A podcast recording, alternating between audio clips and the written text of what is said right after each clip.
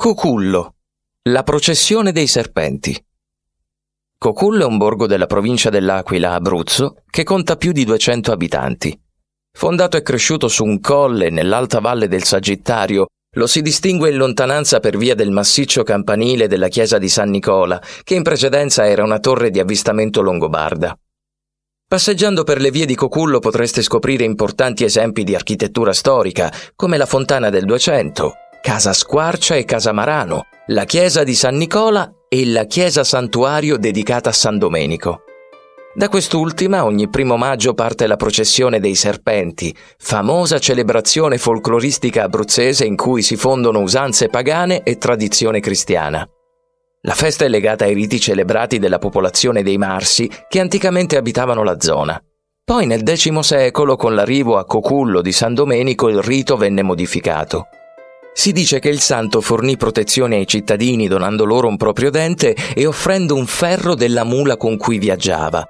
Queste reliquie, che negli anni a seguire fortificarono la salute degli abitanti e li protessero dai morsi dei serpenti, ispirarono anche la festa dei serpari. Il serparo è una figura tipica di questi luoghi. Si tratta di un uomo che dà la caccia ai serpenti e impara a catturarli vivi. Non è un lavoro, bensì una missione L'unico scopo di un serparo è quello di contribuire alla processione dei serpenti.